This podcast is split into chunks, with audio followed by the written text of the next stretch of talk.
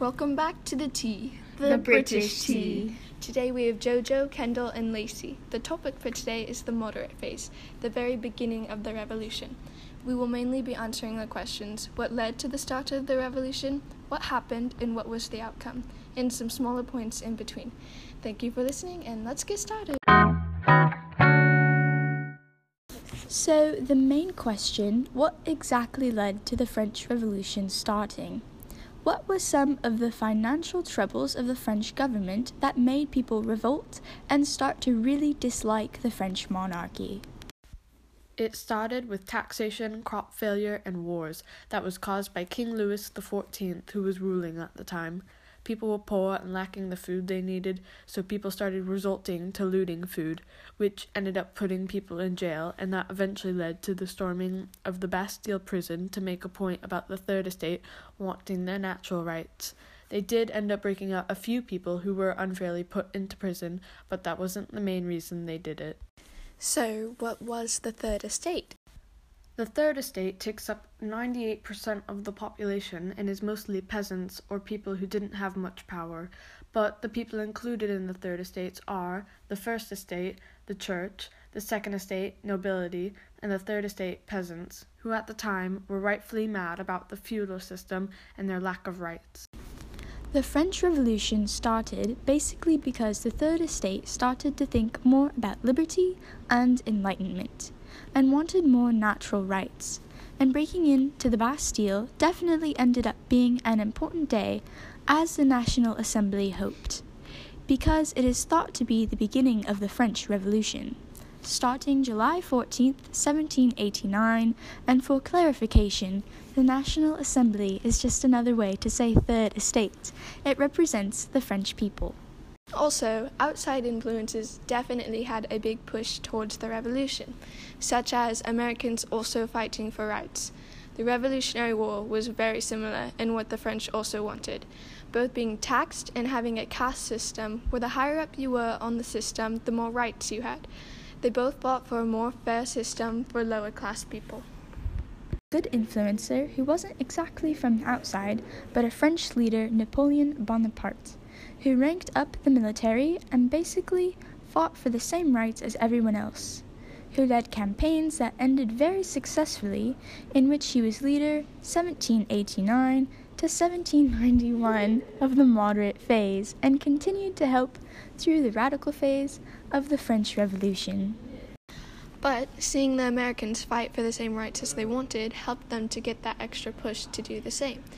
For example, the Declaration of Independence inspired Enlightenment thinkers to create the Declaration of Rights of Man and Citizens, which is practically natural rights, made August 2nd, 1776, before the moderate phase.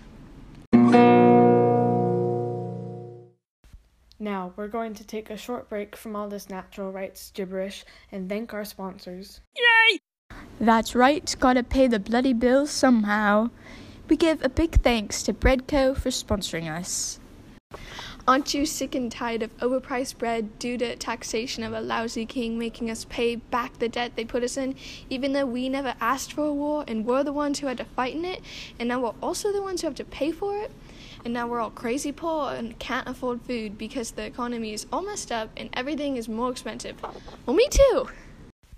Breadco is an affordable way to purchase bread and other foods at a low price to keep your family from starvation. All you need to do is go to breadco.com or click the link in the description and use the code I didn't choose the peasant life chose me for a 20% discount on your first purchase and free shipping. Once again, thank you so much, Breadco, for sponsoring, and let's get back to the podcast. Enlightenment thinkers are people who started thinking about humanism and individualism, people who fought for their rights to enjoy life, not just dying at age 30 because of smallpox. Then what were their goals for the revolution? The Third Estate wanted to put an end to monarchy. They wanted to abolish the political structure and feudalism. They wanted more freedom and more natural rights. And they were tired of the higher class people being treated better than them. Did they not like King Louis XIV, who was leading them at the time? The National Assembly did not like him because he was known for being a poor king and putting the French into debt, which ended up in more taxation to get the country out of bankruptcy. The National Assembly, who Estate General members were the First, Second, and Third Estate, were not happy with the king, and he was executed the 21st of January, 1793, for treason. To be fair though, King Louis's point of view is very different from the National Assembly.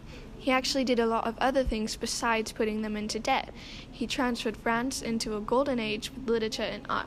He was also able to get rid of the power given to the rebellious nobles, who had started at least 11 civil wars. He also did try to fix the poverty by making the Tennis Court Oath June 20th, 1789, which gave a little more power to the Third Estate, but obviously that wasn't enough done. So overall, what was the main outcome of the moderate phase? An outcome was that many people started to think about enlightenment. They started to think about natural rights and liberty. The National Assembly formed and gained more power, wrote a constitution, and limited the power of churches and King Louis. So, the revolution ended with the rise of the Enlightenment thinkers, Napoleon, and the National Assembly, the death of the horrible monarch King Louis XIV, and lastly bringing France into a new age of power with a constitution and rights to the people. That's all, folks. Thank you for listening to our podcast. I hope we were able to answer some of your questions.